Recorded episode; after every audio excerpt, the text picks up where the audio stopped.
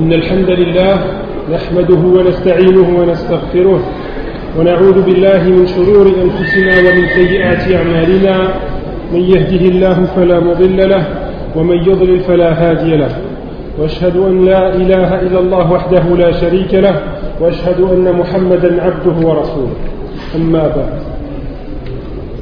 Donc tout d'abord, je tenais donc à vous informer qu'en fait le poème, vous avez pu le voir, on ne va pas le finir aujourd'hui, ce ne sera pas possible. Euh, on va s'arrêter normalement jusqu'au 22e vers. Inch'Allah, à la fin du poème, je vais essayer de la faire avec, dans une prochaine daura, bi'idnillah, euh, avec les frères, Inch'Allah. Donc aujourd'hui, ça va surtout porter sur le qadar, le décret divin, et l'iman bil yawm al-akhir. Le qadar, c'est un chapitre qui est un peu difficile, donc moi j'ai essayé de faire au plus simple et euh, au plus résumé, Inch'Allah.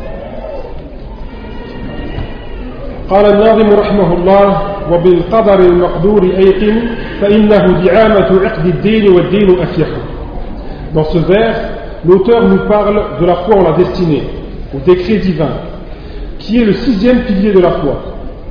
قال صلى الله عليه وسلم أن تؤمن بالله وملائكته وكتبه ورسله واليوم الآخر والقدر خيره وشره, خيره وشره, وشره avoir foi en Allah, ses anges, ses livres, ses messagers au jour de la résurrection et en la destinée, qu'elle soit bonne ou mauvaise.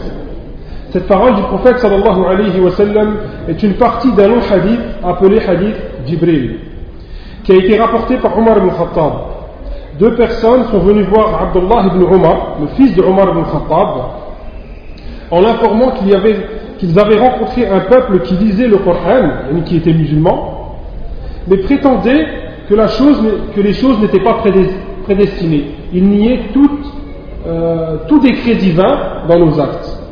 Abdullah, Abdullah ibn anhu, leur dit Lorsque vous rencontrerez ces gens de nouveau, eh bien dites-leur que je, que je me désavoue de eux, car si l'un d'entre eux dépense dans le sentier d'Allah l'équivalent de la montagne de Uhud en or, cela ne serait pas accepté de lui jusqu'à ce qu'il ait foi en la destinée, et il cita le hadith rapporté par son père, Omar ibn Khattab. Le fait de renier un seul pilier de la foi équivaut à renier tous les piliers de la foi.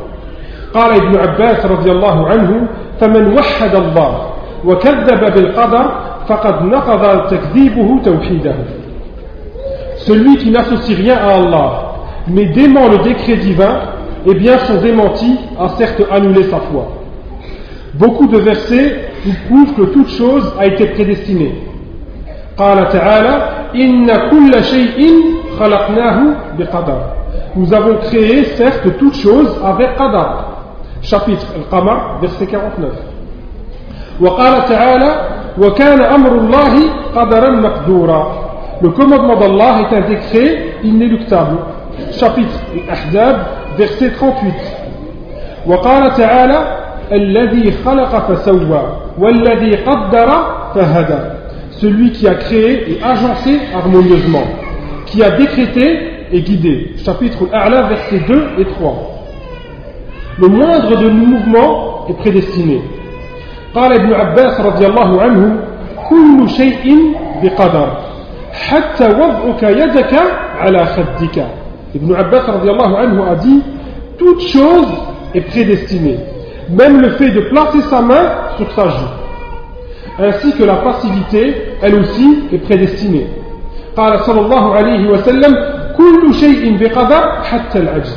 Toute chose est prédestinée, même la passivité. La foi en la destinée est composée de quatre points. El-Iman Birqadar. La foi en la destinée. Il faut retenir quatre choses importantes. Elle est composée de quatre choses. La première, c'est l'ilm, la science qu'Allah subhanahu wa ta'ala connaît toutes choses la deuxième kitaba, que tout a été écrit avant la création du monde. La troisième mashia, que cette destinée, elle est par la volonté d'Allah subhanahu wa ta'ala. Et le quatrième point, c'est le khalq, la création. Qu'Allah est le créateur de cette destinée, de tous nos actes et de toutes choses. Donc maintenant, on va les faire un petit peu plus détaillés. Le premier point l'ilm. Avoir la ferme conviction qu'Allah subhanahu wa ta'ala était savant de ce qu'il allait se passer avant que cela se produise. قال شيخ الإسلام رحمه الله فإنه تعالى يعلم ما كان وما يكون وما لا يكون لو كان كيف كان يكون Allah est savant de ce qui s'est produit, de ce qui va se produire, de ce qui ne s'est pas produit et de ce qui aurait dû être si cela s'était produit. وقال تعالى يعلم ما يلج في الأرض وما يخرج منها وما ينزل من السماء وما يعرج فيها Il sait ce qui pénètre en terre et ce qui en sort, ce qui descend du ciel et ce qui y remonte. Chapitre Sabah, verset numéro 2. Le deuxième point concernant l'imam bil-qadar, c'est le kitaba. Que toute la destinée a été écrite في اللوح المحفوظ. قال تعالى: ألم تعلم أن الله يعلم ما في السماء والأرض إن ذلك في كتاب. Ne sais-tu pas qu'Allah sait ce qu'il y a dans les cieux et sur la terre Tout cela est dans un livre. Chapitre Al-Hajj, verset 70. وقال صلى الله عليه وسلم كتب الله مقادر الخلائق قبل أن يخلق السماوات والأرض بخمسين ألف سنة وعرشه على الماء Allah subhanahu wa ta'ala a écrit la destinée de ces créatures 50 000 ans avant de créer les cieux et la terre alors que son trône, son trône se trouvait sur l'eau.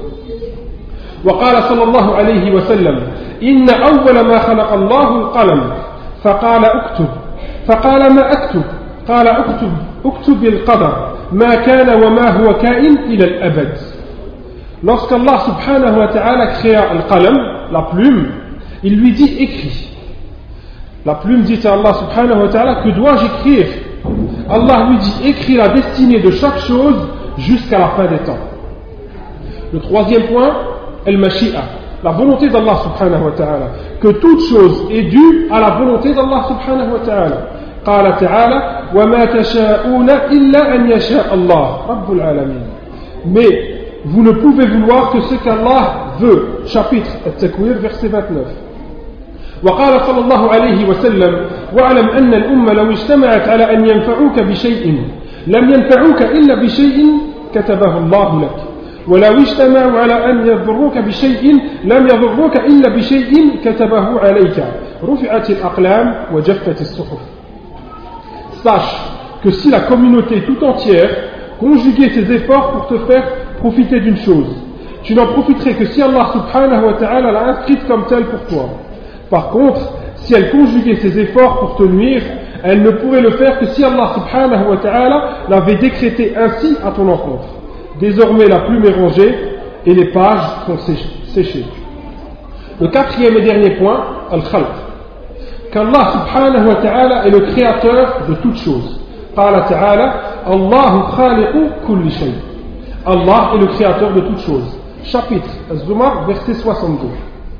وقال تعالى إن كل شيء خلقناه بقدر Nous avons créé toutes choses avec qadar. Chapitre Al-Qamar, verset 49.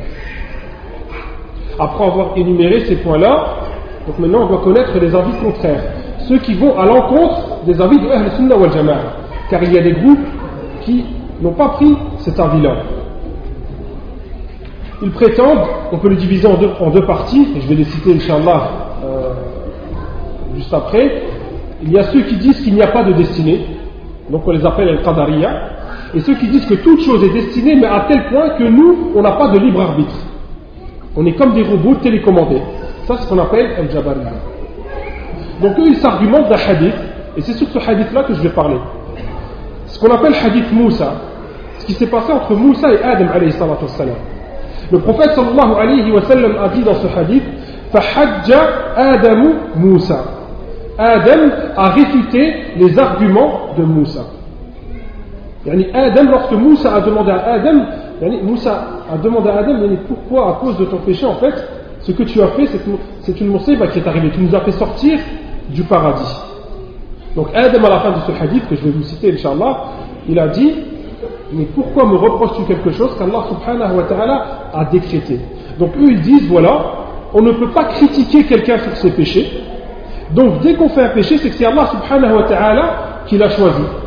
Donc c'est comme si on était télécommandé, on peut critiquer personne. Mais en fait, ça, c'est pas la véritable compréhension du hadith. Dans ce hadith-là, il y a deux thèses possibles. Soit Moussa, il a critiqué Adam sur le péché en lui-même, et nous on sait très bien que c'est la de critiquer quelqu'un, de critiquer quelqu'un sur un péché qu'il a commis alors qu'il a fait tauba. Donc pourquoi Moussa l'aurait fait? Le deuxième point, c'est qu'il a repris Adam sur les, les, les, en elle-même, les causes de son péché. Il lui a dit, regarde ton péché, à quoi il nous a conduit. Et c'est là où Adam lui a dit, et cela a été prédestiné. beaucoup de gens pensent que la signification du mot qadar veut dire que nous ne sommes pas maîtres de nos actes. Et ils s'appuient à tort sur la parole du prophète sallallahu alayhi wa sallam Adam Moussa. Adam réfuta les arguments de Moussa. Et ils pensent que cela veut dire que les hommes ne sont pas responsables de leurs actes. Alors que la parole du prophète sallallahu alayhi wa sallam veut dire que cela était destiné et connu d'Allah bien avant l'acte lui-même. Le hadith qui a été rapporté par euh, le prophète sallallahu alayhi wa sallam, Moussa a dit Ô Seigneur, montre-moi Adam, qui nous a fait sortir du paradis par son erreur. Puis Moussa dit à Adam Ô Adam, tu es le père des hommes. Allah t'a créé de ses mains, puis il insuffla en toi la vie. Et demanda aux anges de se prosterner devant toi. Pourquoi nous as-tu fait sortir ainsi que toi-même du paradis? Adam dit à Moussa, toi Moussa, Allah t'a choisi pour te parler. Puis il t'a écrit Taurat de ses propres mains qu'il t'a confié. Combien de fois as-tu vu inscrit dans le livre, dans ce livre, Adam a désobéi à son Seigneur Et ce, avant ma création. Moussa a dit 40 années. Adam lui répond Est-ce que tu me blâmes sur un acte qui qui m'était destiné avant que je sois créé de 40 ans Le prophète sallallahu alayhi wa sallam a dit Adam réfuta les arguments de Moussa. قال الشيخ الإسلام ابن تيمية رحمه الله عن هذا الحديث il a dit sur ce hadith Moussa pourquoi nous as-tu fait sortir ainsi que toi-même du paradis? Il le blâme sur le malheur et les conséquences de son acte non sur le péché en lui-même. Ça c'est la parole de Sheikh l'Islam ibn Taymiyyah c'est pour cela que Adam s'argumenta de la destinée. Quant au fait que beaucoup de gens pensent que Adam s'argumenta de la destinée pour le péché en lui-même, eh bien cela est contraire au sens du hadith. Car Adam s'est repenti de sa faute. Et quelqu'un qui se repent est comme une personne qui n'a jamais effectué de péché. Et il est interdit de blâmer un repenti. Adam s'argumenta de la destinée et il ne pouvait pas le faire pour un péché. Ça, c'est afin de réfuter les arguments de ceux qui se servent de ce hadith. Maintenant, on va parler plus en détail des deux groupes qui, vont à l'encontre de Al-Sunnah wal Jama'a. On avait dit qu'ils se divisaient en deux parties. Al-Qadariya, qui nie toute destinée et tout décret divin, ou Al-Jabariya, qui disent le décret divin est là, mais on n'a pas de libre arbitre. Quant aux groupes qui vont à l'encontre de Al-Sunnah wal Jama'a dans leur conviction sur le décret divin, ils peuvent être divisés en deux catégories, deux courants de pensée. Le premier, Al-Qadariya, qui nie tout décret divin. Le deuxième, Al-Jabariya, qui ne reconnaissent à l'homme aucun choix. On va parler du premier, Al-Qadariya, qui eux-mêmes se divisent en deux parties aussi. Al-Qadariya dans le passé, Al-Qadariya dans le présent. Al-Qadariya eux-mêmes se divisent en deux groupes. Ceux qui nient toute science et influence d'Allah subhanahu wa ta'ala. C'est pour ça que je vous avais demandé de retenir les quatre premiers points. L'iman bil qadar, c'est quoi? C'est le fait de reconnaître la science d'Allah subhanahu wa ta'ala. La volonté d'Allah subhanahu wa ta'ala. Que tout cela a été écrit par Allah subhanahu wa ta'ala et qu'Allah subhanahu wa ta'ala a créé tout ça. Al-Qadariya réfute qu'Allah est la science. Donc Allah, quand je fais tomber maintenant, ce gobelet, il n'était pas au courant. Selon eux, il n'était pas au courant que j'allais le faire. Ça, c'est mon Qadariya. Et si je l'ai fait tomber, ce n'était même pas avec la volonté d'Allah subhanahu wa ta'ala. C'était avec ma propre volonté il réfute la science d'Allah subhanahu wa ta'ala et la volonté d'Allah subhanahu wa ta'ala. Et le troisième et le quatrième, bien entendu, est réfuté. La science et la volonté d'Allah pour eux est réfutée. Ça, c'était le Qadariya anciennement. Qala Ibn Qayyim rahimahullah, Ibn Qayyim a dit il vise par là, al-Khadaria qui nie toute science d'Allah, donc il toute science d'Allah dans les choses avant qu'elles se produisent. Ce sont eux, parmi le groupe de Al-Qadariya, qui ont été jugés comme mécréants par les vieux prédécesseurs. L'imam Al-Qurtubi a dit ce groupe faisant partie de Al-Qadariya a disparu, personne n'est connu comme adepte de ce groupe yani de ceux qui réfutaient toute science Allah subhanahu wa ta'ala et toute volonté d'Allah subhanahu wa ta'ala dans les actes des hommes. Car Al-Qadariya qui sont apparus par la suite, eux, reconnaissent la science d'Allah, mais ne reconnaissent pas sa volonté. Ils disent qu'Allah savait que tu allais faire tomber ce verre, mais ce n'est pas par ta volonté que tu l'as fait tomber, c'est par ta propre volonté à toi-même, et il n'y a aucune influence d'Allah subhanahu wa ta'ala. Ça c'est ce que le Qadariya disent, le deuxième groupe de Qadariya. Le deuxième groupe, ce sont ceux qui reconnaissent la science d'Allah subhanahu wa ta'ala en ce qui va se produire, mais ils nient toute influence d'Allah subhanahu wa ta'ala dans les textes.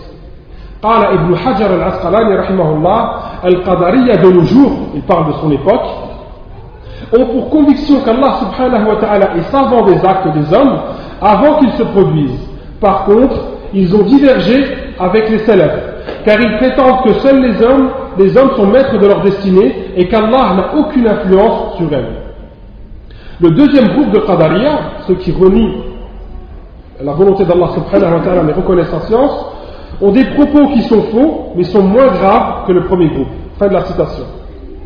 Ce groupe de Qadariya, bien que reconnaissant la science d'Allah subhanahu wa ne lui reconnaissent pas d'influence sur les actes des hommes, alors qu'il est le créateur des hommes et de leurs actes. Donc ce qu'ils disent est faux, car ils disent qu'Allah subhanahu wa ta'ala, non. Il sait ce qui va se passer, mais Yani n'est pas le créateur de tes actes, c'est toi qui as fait ton propre acte. Mais ils vont à l'encontre de la parole d'Allah subhanahu wa ta'ala, Allahu khaliqukum wa ma ta'maloun alors que c'est Allah qui vous a créé, vous et ce que vous faites. Donc ce verset est explicite et clair. Chapitre 105, verset 96. Maintenant, on va venir au deuxième groupe, Al-Jabariya. À l'inverse de ce groupe apparaît Al-Jabariya. Ils prétendent que l'homme n'a aucun choix dans ses actes. Il est comme dirigé et n'a aucune volonté.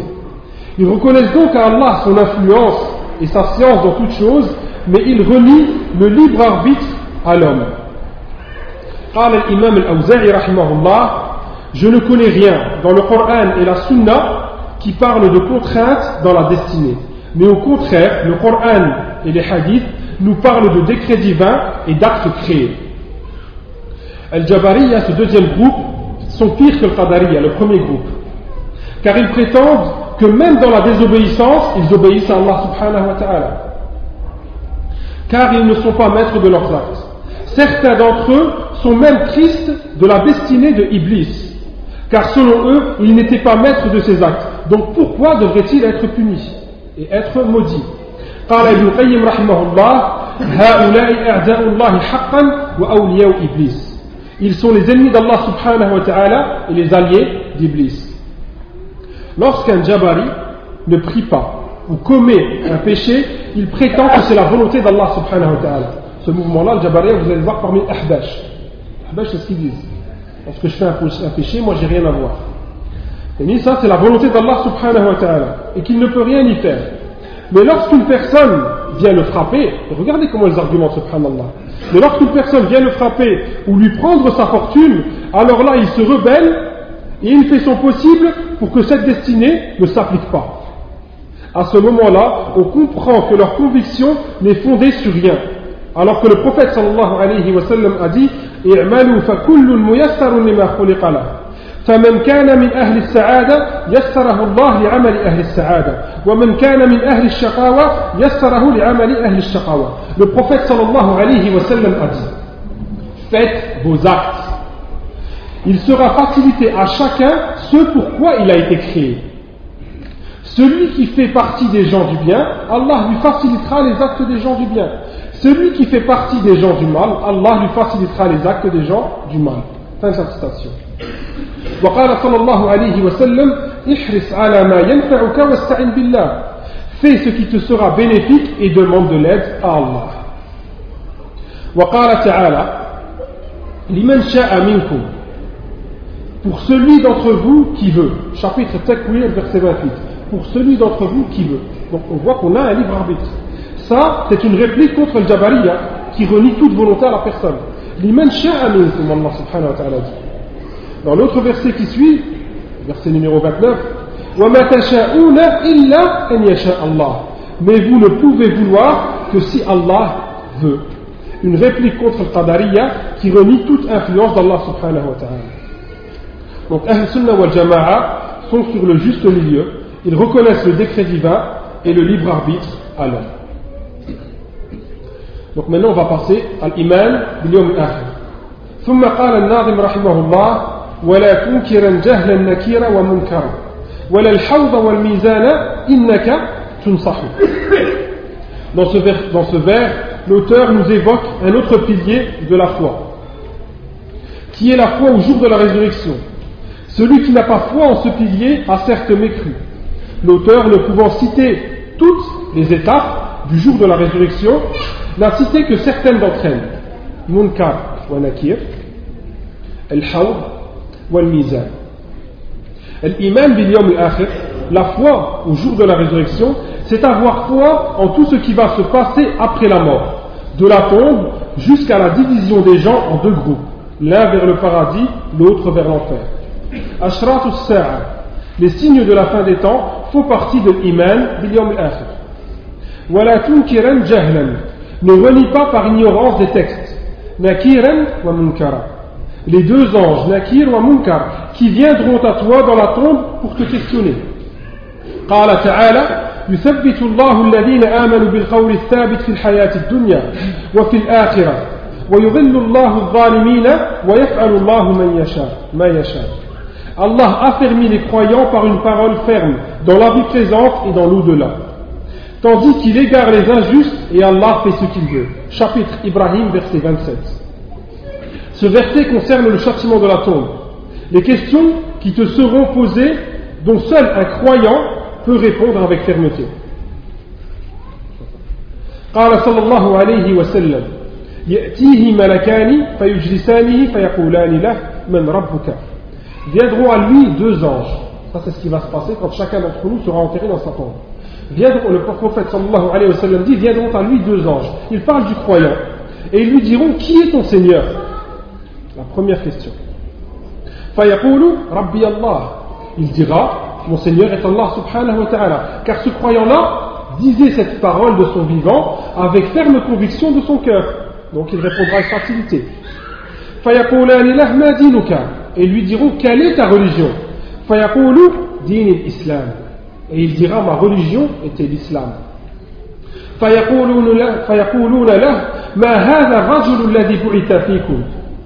et ils lui poseront une troisième question. Quel est cet homme qui a été envoyé parmi vous Et il dira, c'est le messager d'Allah. Et dans certaines versions, ils lui poseront une quatrième question. Et comment sais-tu que Allah est ton Seigneur, que l'islam est ta religion, et que cet homme qui a été envoyé parmi vous est ton messager? Il dira, Qur'an, Kitab Allah, فآمنت به وصدقت فينادي مناد من السماء أن صدق عبدي فافرشوه من الجنة وافتحوا له بابا إلى الجنة وألبسوه من الجنة Et ce croyant répondra J'ai lu le Coran, le livre d'Allah. J'ai cru, ce, j'ai cru ce qui était dans le Coran. J'ai eu foi en ce qui était dans le Coran. Et on entendra une voix qui viendra du ciel et qui dira Si mon serviteur a cru, alors min al-jannah. Étendez-lui du paradis. et ouvrez-lui une porte vers le paradis. et revêtez-lui des vêtements du paradis. Et tout cela alors qu'il sera dans sa tombe. Ensuite le prophète sallallahu alayhi wa sallam parla du mécréant et de ce qui allait lui arriver dans sa tombe.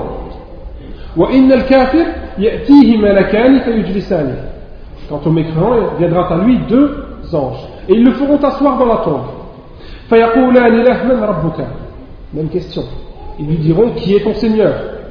Ha, ha, ha, la. Et il dira ha. Juste un son qui sortira de sa bouche. Il n'arrivera pas à parler. Je ne sais pas. Et ils lui diront alors, mais quelle est ta religion? Et il dira, ha, ha, la adri toujours avec ce même son, je ne sais pas. Et lui pondront la troisième question Quel est cet homme qui a été envoyé parmi vous? Et il répondra la. Pareil, il n'arrivera pas à parler et il dira Je ne sais pas. Pourquoi? Parce que dans cette vie terrestre, il avait renié Allah, son messager et sa religion. Et on entendra une voix qui dira du ciel En kadaba fafrishuhu min al-nar wa albisuhu min al-nar waftahu lahu baban ila al-nar. S'il a démenti, eh bien alors étendez-lui une partie de l'enfer, mettez-lui, revêtez-lui des vêtements de l'enfer et ouvrez-lui une porte vers l'enfer. وقال صلى الله عليه وسلم إذا قبر أحدكم أتاه ملكان أسودان أزرقان يقال لأحدهما المنكر وللآخر النكير le prophète sallallahu alayhi wa sallam a dit Lorsque l'un d'entre vous sera enterré, viendra à lui deux anges, noirs et bleus. L'un se nommera Munkar et l'autre se nommera Nakir. Fin de citation. Le prophète sallallahu alayhi wa sallam les a décrits comme noirs du visage aux yeux bleus. Certains les ont nommés al Certains salafs prétendent que l'âme reprendra place dans son corps alors que d'autres, comme Ibn Jarir, Jarir prétendent qu'elle ne reprendra pas place, mais qu'elle aura conscience des douleurs au moment du châtiment.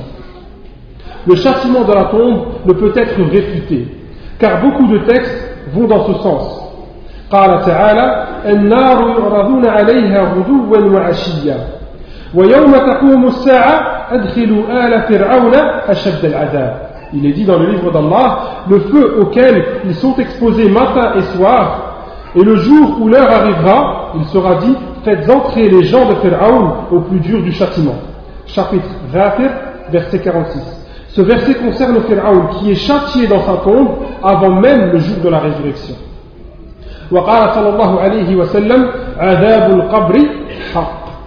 Le prophète sallallahu alayhi wa sallam a dit Le châtiment de la tombe est véridique. Il est donc interdit de renier le châtiment de la tombe, seulement par la raison, par l'acte. Les Mu'tazila l'ont renié, car ils disent qu'il est impossible d'être châtié dans sa tombe et que lorsque des morts furent déterrés, aucun châtiment n'a été constaté. Le châtiment de la tombe fait partie de l'invisible. On ne peut donc pas s'en référer, on ne peut donc s'en référer qu'au texte pour attester de son existence. Et c'est une rahma min Allah subhanahu wa ta'ala que l'on ne puisse pas attester de notre vivant du châtiment de la tombe. Qui d'entre vous pourrait dormir le soir en entendant le cri des morts? Qui d'entre vous pourrait dormir et vivre, sourire à ses enfants en voyant dans la tombe ce qui se passe aux morts en disant voilà c'est ce qui m'attend? Donc ça c'est une hikmah min Allah subhanahu wa ta'ala. Et cela se fait partie d'invisible. Donc il n'y a que les vrais croyants qui pourront croire en ces choses-là. Ce que le messager vous a apporté, prenez-le. Chapitre Al-Hashr, verset numéro 7. L'auteur qui, dans ses vers, parle du jour de la résurrection, al-Akhir, cite tout d'abord les deux anges de la tombe, Nakir en Munkar pour signifier que le début de la croyance au jour de la résurrection commence par la foi en l'existence de ces deux anges. Puis, après le châtiment de la tombe, suivront les autres étapes. Il y aura le souffle dans la corne. Le premier, le souffle de l'effraiement. قال تعالى ويوم ينفخ في الصور ففزع من في السماوات ومن في الأرض إلا من شاء الله et le jour où l'on soufflera dans la trompe, tous ceux qui sont dans les cieux et ceux qui sont sur la terre seront effrayés, sauf ceux qu'Allah a voulu préserver. Chapitre Naml, verset 87. Le deuxième, Nefratu, Nefratu Sa'd, le souffle du foudroiement. قال تعالى ونفخ في الصور فصعق من في السماوات ومن في الأرض إلا من شاء الله et on soufflera dans la trompe et voilà que ceux qui seront dans les cieux et ceux qui seront sur la terre seront foudroyés, sauf ceux qu'Allah voudra, voudra épargner. Chapitre Zumar, verset 68. Le troisième et dernier souffle, Nefratul Qiyam, le souffle de la résurrection. قال تعالى ثم نفخ فيه أخرى فإذا هم قيام ينظرون puis on y soufflera une autre fois et les voilà debout à regarder chapitre Zomar, verset 68. D'autres savants, par contre, ont pour avis que l'ange ne soufflera que deux fois. Entre chaque souffle, il y aura 40. قال صلى الله عليه وسلم ما بين النفختين أربعون ثم ينزل من السماء ماء فينبتون كما ينبت البقر وليس من الإنسان شيء إلا يبلى إلا عظم واحد وهو عجب الذنب منه يركب الخلق يوم القيامة Le prophète sallallahu alayhi wa sallam a dit entre chaque souffle il y aura 40. On ne sait pas s'il s'agit de 40 jours, mois ou années. Ensuite, tombera de l'eau du ciel et ils pousseront, là il parle des morts, et ils pousseront comme la végétation. Il n'y a pas une partie de l'homme sans qu'elle soit désintégrée, sans qu'elle se soit désintégrée dans le passé. Si ce n'est un os, il s'agit d'un bout du coccyx. De ce bout d'os, il reviendra à la vie le jour de la résurrection. Ensuite, nous serons tous rassemblés pour attendre notre jugement. قال صلى الله عليه وسلم يحشر الناس حفاة عراة غرلا Les hommes seront rassemblés dévêtis et pieds nus. وقال تعالى ويوم نسير الجبال وترى الأرض بارزة وحشرناهم فلم نغادر منهم أحدا le jour où nous ferons marcher les montagnes et où tu verras, où tu verras la terre nivelée et nous les rassemblerons sans omettre un seul.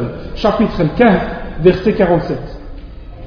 Lors du rassemblement, le soleil se rapprochera et les gens seront envahis par la sueur. قال صلى الله عليه وسلم تدنو الشمس يوم القيامة من الخلق حتى تكون منه كمقدار ميل le prophète sallallahu alayhi wa sallam a dit Le soleil se rapprochera des hommes au jour de la résurrection jusqu'à ce qu'il n'y ait qu'un mille entre eux.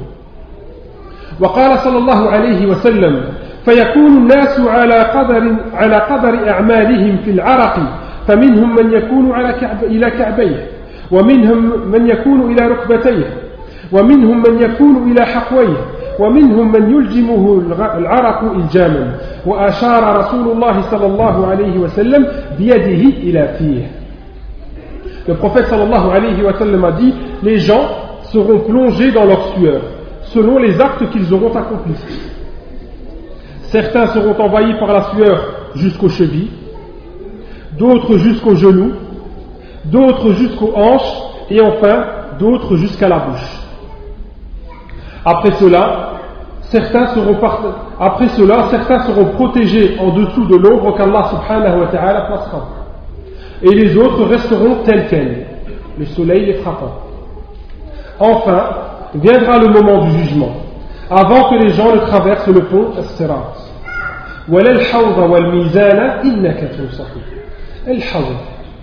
l'étang, le lac. Plus d'une cinquantaine de compagnons ont rapporté qu'un étang attendait la venue des croyants au jour de la résurrection. قال صلى الله عليه وسلم حوضي مسيرة شهر ماؤه أبيض من اللبن وريحه أطيب من المسك Le prophète sallallahu alayhi wa sallam a dit Mon étang a une distance d'un mois de traversée. Son eau est plus blanche que le leben et son odeur est meilleure que le musc. وقال صلى الله عليه وسلم celui qui boira de l'eau de mon étang n'aura plus jamais soif. Les savants ont divergé sur le hawl, l'étang du prophète sallallahu alayhi wa sallam. Est-il avant à traverser ou après à traverser le Sirat قال القرطبي رحمه الله والصحيح إنه قبله L'imam al-Qurtubi il a dit il est vrai de dire qu'il se trouve avant As-Sirat, avant la traversée. Ça, c'est l'avis de l'imam al-Qurtubi. وقال السيوطي رحمه الله الحوض بعد الصراط السيوطي a dit l'étang du prophète sallallahu alayhi wa sallam se trouvera après la traversée il n'y a pas de hadith authentique pouvant étayer la chose mais par déduction certains savants ont pour avis qu'il se trouve avant As-Sirat car certaines personnes voulant s'approcher du haoud seront éloignées et cela ne peut arriver qu'aux mécréants car ceux qui ont traversé Sirat et qui ont réussi à traverser sont promis au paradis. Donc le Haoud leur est promis. Car certaines personnes voulant s'approcher du Haoud seront éloignées, et cela ne peut arriver qu'aux mécréants, car les croyants ne seront pas interdits du Haoud. Les mécréants ne pouvant traverser Sirat, donc le Haoud se trouvera avant celui-ci.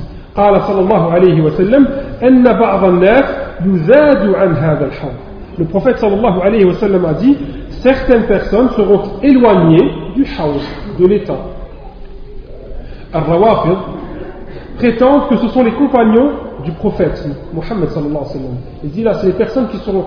Yani, Al-Rawafid dit que ce sont les compagnons de Mohammed sallallahu alayhi wa sallam, Abu Bakr wa Omar. Ce sont eux qui sont visés par ça.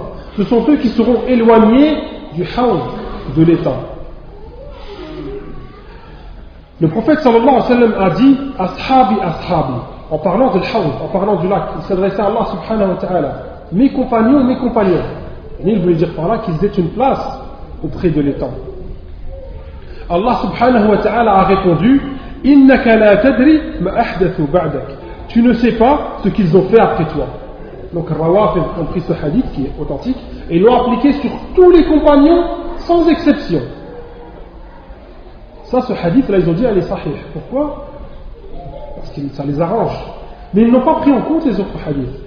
Alors que ce hadith ne s'applique pas sur tous les compagnons sans exception, seulement sur une minorité hein, d'eux qui ont mécru à l'époque du prophète sallallahu alayhi wa sallam. Parce que quand le prophète sallallahu alayhi wa sallam disait Ashabi, Ashabi, il parlait de tous ses compagnons sans exception. Allah subhanahu wa ta'ala lui a dit Tu ne sais pas ce qu'ils ont fait après toi en parlant d'une minorité de quelques-uns. Donc Allah fait oublier tous les textes qui louaient en éloge les compagnons. قال تعالى ومن المؤمنين رجال صدقوا ما عاهدوا الله عليه فمنهم من قضى نحبه ومنهم من ينتظر وما بدلوا تبديلا Il est dit dans le livre d'Allah parmi les croyants des hommes qui ont été sincères dans leur engagement envers Allah. Certains d'entre eux ont atteint leur fin, morts en martyr, et d'autres attendent encore. Ils n'ont changé aucunement dans leur engagement. Chapitre Ahzab, verset numéro 23. Ce sont les compagnons qui sont visés par ce verset-là. Et on avait parlé dans le dars précédent, c'est quoi Fadl al-Sahaba. Al-Mizan, la balance, qui pèsera les hasanat et les sayyi'at. قال تعالى فأما من ثقلت موازينه فهو في عيشة راضية وأما من خفت موازينه فأمه هاوية Quant à celui dont la balance sera lourde, il sera dans une vie agréable. Et quant à celui dont la balance sera légère, sa mère, sa destination, est un abîme très profond. Chapitre Qari'ah, versets 6 à 9. Et la pesée, ce jour-là, sera équitable. Chapitre Al-A'raf, verset numéro 8. Ce jour-là, les personnes seront jugées selon leurs actes, et non selon leur rang ou leur fortune Seuls les actes pèseront dans la balance, rien d'autre. Rien que les actes. قال صلى الله عليه وسلم ليأتي الرجل العظيم السمين يوم القيامة لا يزن عند الله جناح بعوضة ثم قرأ فلا نقيم لهم يوم القيامة وزنا Le prophète sallallahu alayhi wa sallam a dit Un homme fort et corpulent pourra certes se présenter au jour de la résurrection et ne pas poser auprès d'Allah ne serait-ce que le poids d'un moustique. Et Allah subhanahu wa ta'ala a lu Nous ne leur assainirons pas de poids au jour de la résurrection, chapitre 15, verset 105.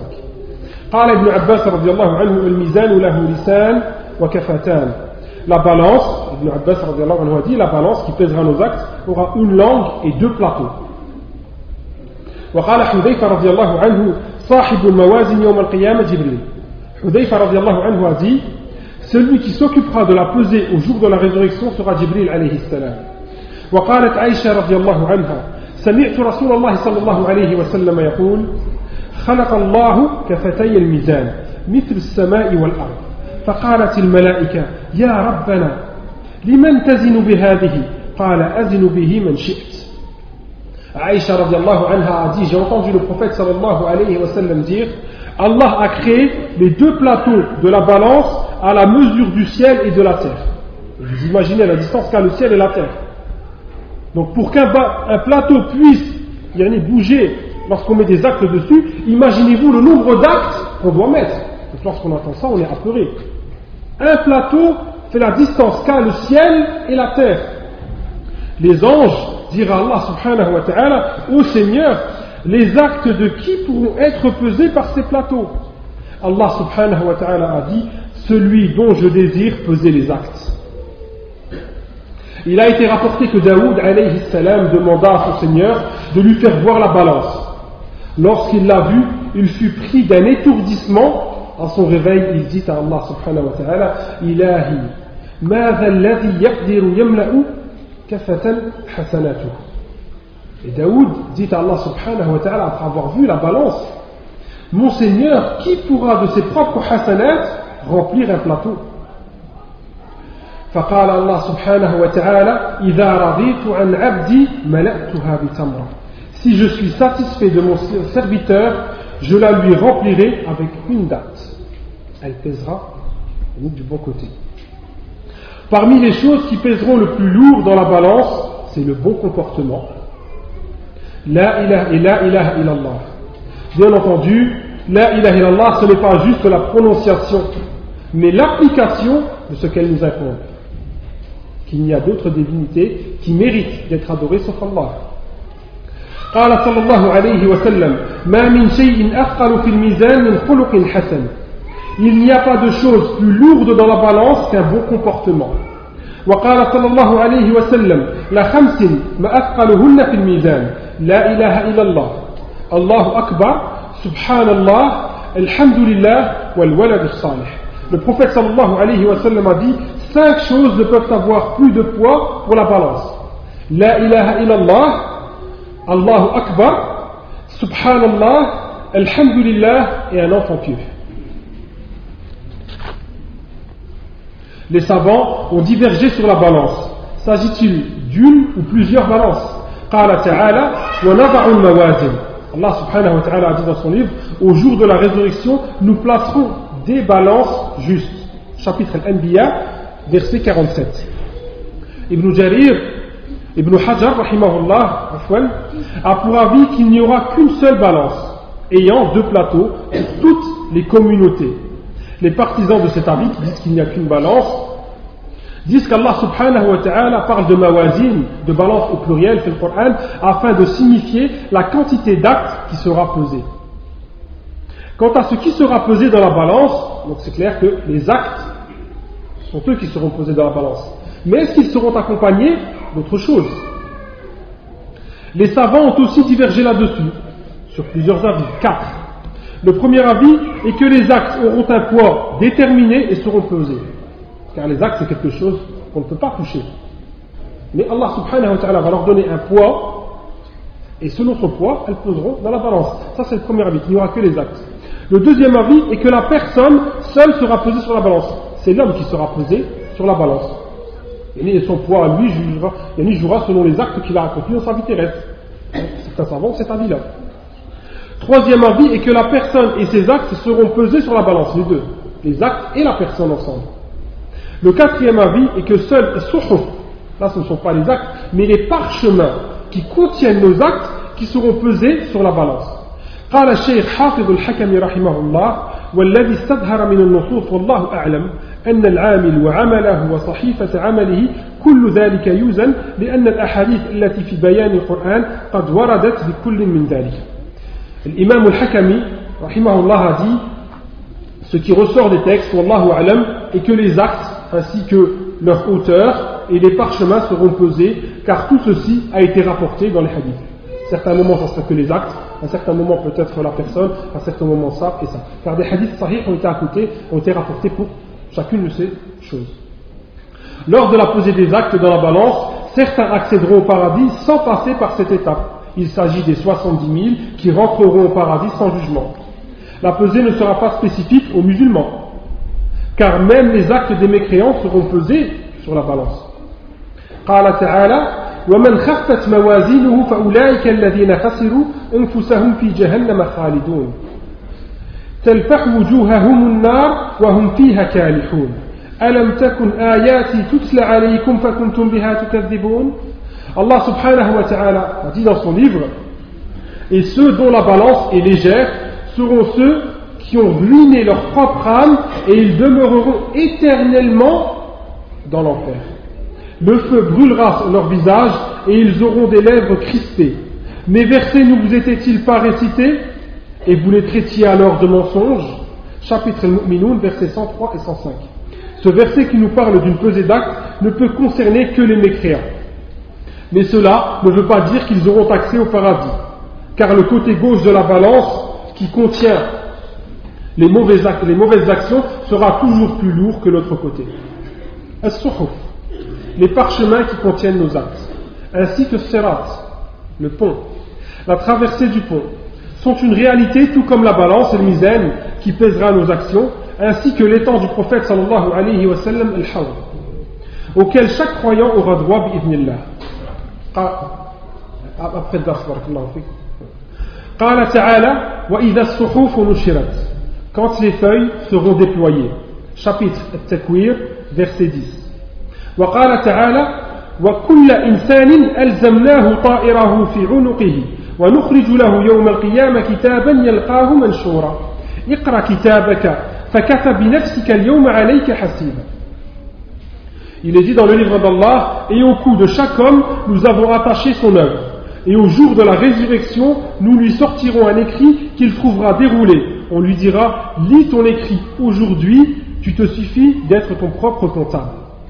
Et c'est ce que Allah subhanahu wa ta'ala te dira au jour de la résurrection. Regarde ce que tu as fait.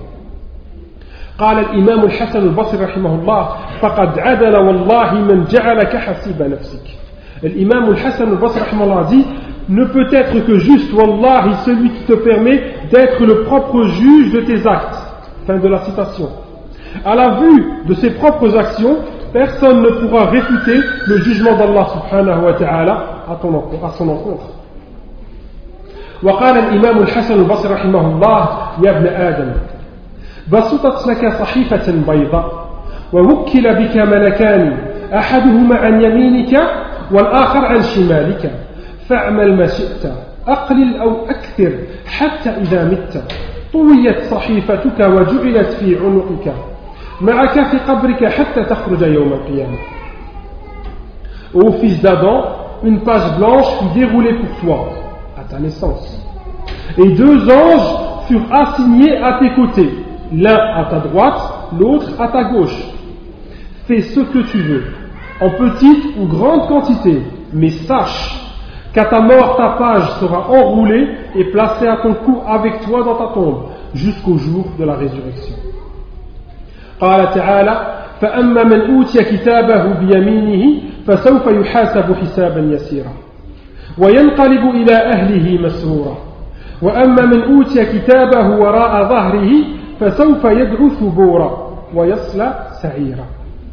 Celui qui recevra son livre en sa main droite sera soumis à, son un jugement facile et retournera réjoui auprès de sa famille.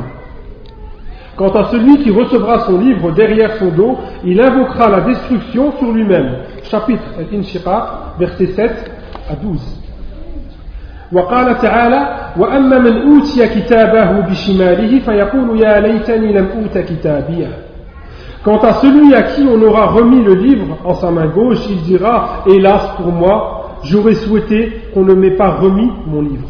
Chapitre Al-Haqqa, verset 25. Selon ces versets, le livre des actions sera remis de trois façons par la droite, par la gauche ou derrière le dos. قال مجاهد رحمه الله تجعل شماله وراء ظهره فيأخذ بها كتابه Sa gauche sera placée derrière son dos et il prendra son livre de cette façon. Fin de. Celui qui prendra le livre de sa main gauche sera ou mécréant ou musulman. Deux personnes prendront leur livre de la main gauche, mécréant ou musulman. Un musulman pervers, bien entendu, enfin, c'est pas un bon musulman. Si c'est un mécréant, sa main gauche sera placée derrière son dos pour qu'il puisse prendre son livre. Si c'est un musulman fanatique qui a commis beaucoup de péchés, il le prendra par devant avec sa main gauche aussi. Et pour le musulman qui est bon, il le prendra par devant de sa main droite. Puis, après la distribution des sokhuf et la pesée des actes, elle misère. Il y a, il y a là, il y aura la traversée du pont.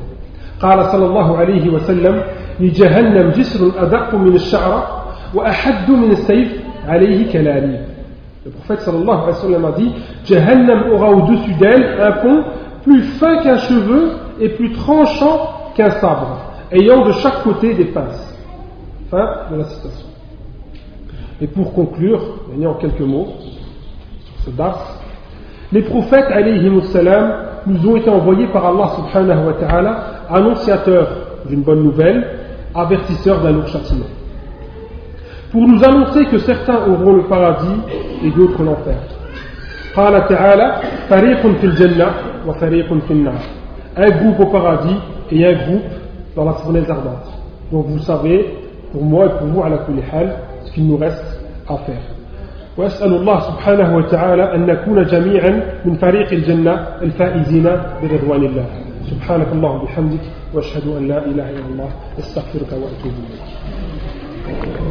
euh, excusez-moi, je voulais aussi, euh, afwan, juste vous dire les ouvrages de référence en fait, pour ce poème.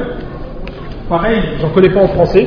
Moi, ce que je vais essayer de faire, parce qu'il y a beaucoup de frères qui m'ont demandé, je vais essayer de taper à l'écrit euh, ce peu de l'autre que j'ai fait. Euh, je vais essayer de mettre, Inch'Allah, j'en ai parlé à des dirigeants de, de la mosquée, ils ont un site. Je vais essayer de faire au plus vite je tape très lentement. Bon, je vais essayer de faire au plus vite, de corriger mes fautes d'orthographe, de faire un bon truc, et de leur donner pour qu'ils puissent le mettre sur leur site, ou de le donner au talab de la jamia, Inch'Allah. Sinon, pour ceux qui veulent revenir à, un charh. Donc le premier charh que je connais, c'est un résumé. Si vous pouvez vous asseoir, Inch'Allah, fait comme devant, pour que les frères puissent voir l'arrière. Le Tuhfatul Saniya, c'est le charh de Sheikh Abdel Razak, le fils de Sheikh Al-Abbad. Donc c'est un, un, petit résumé.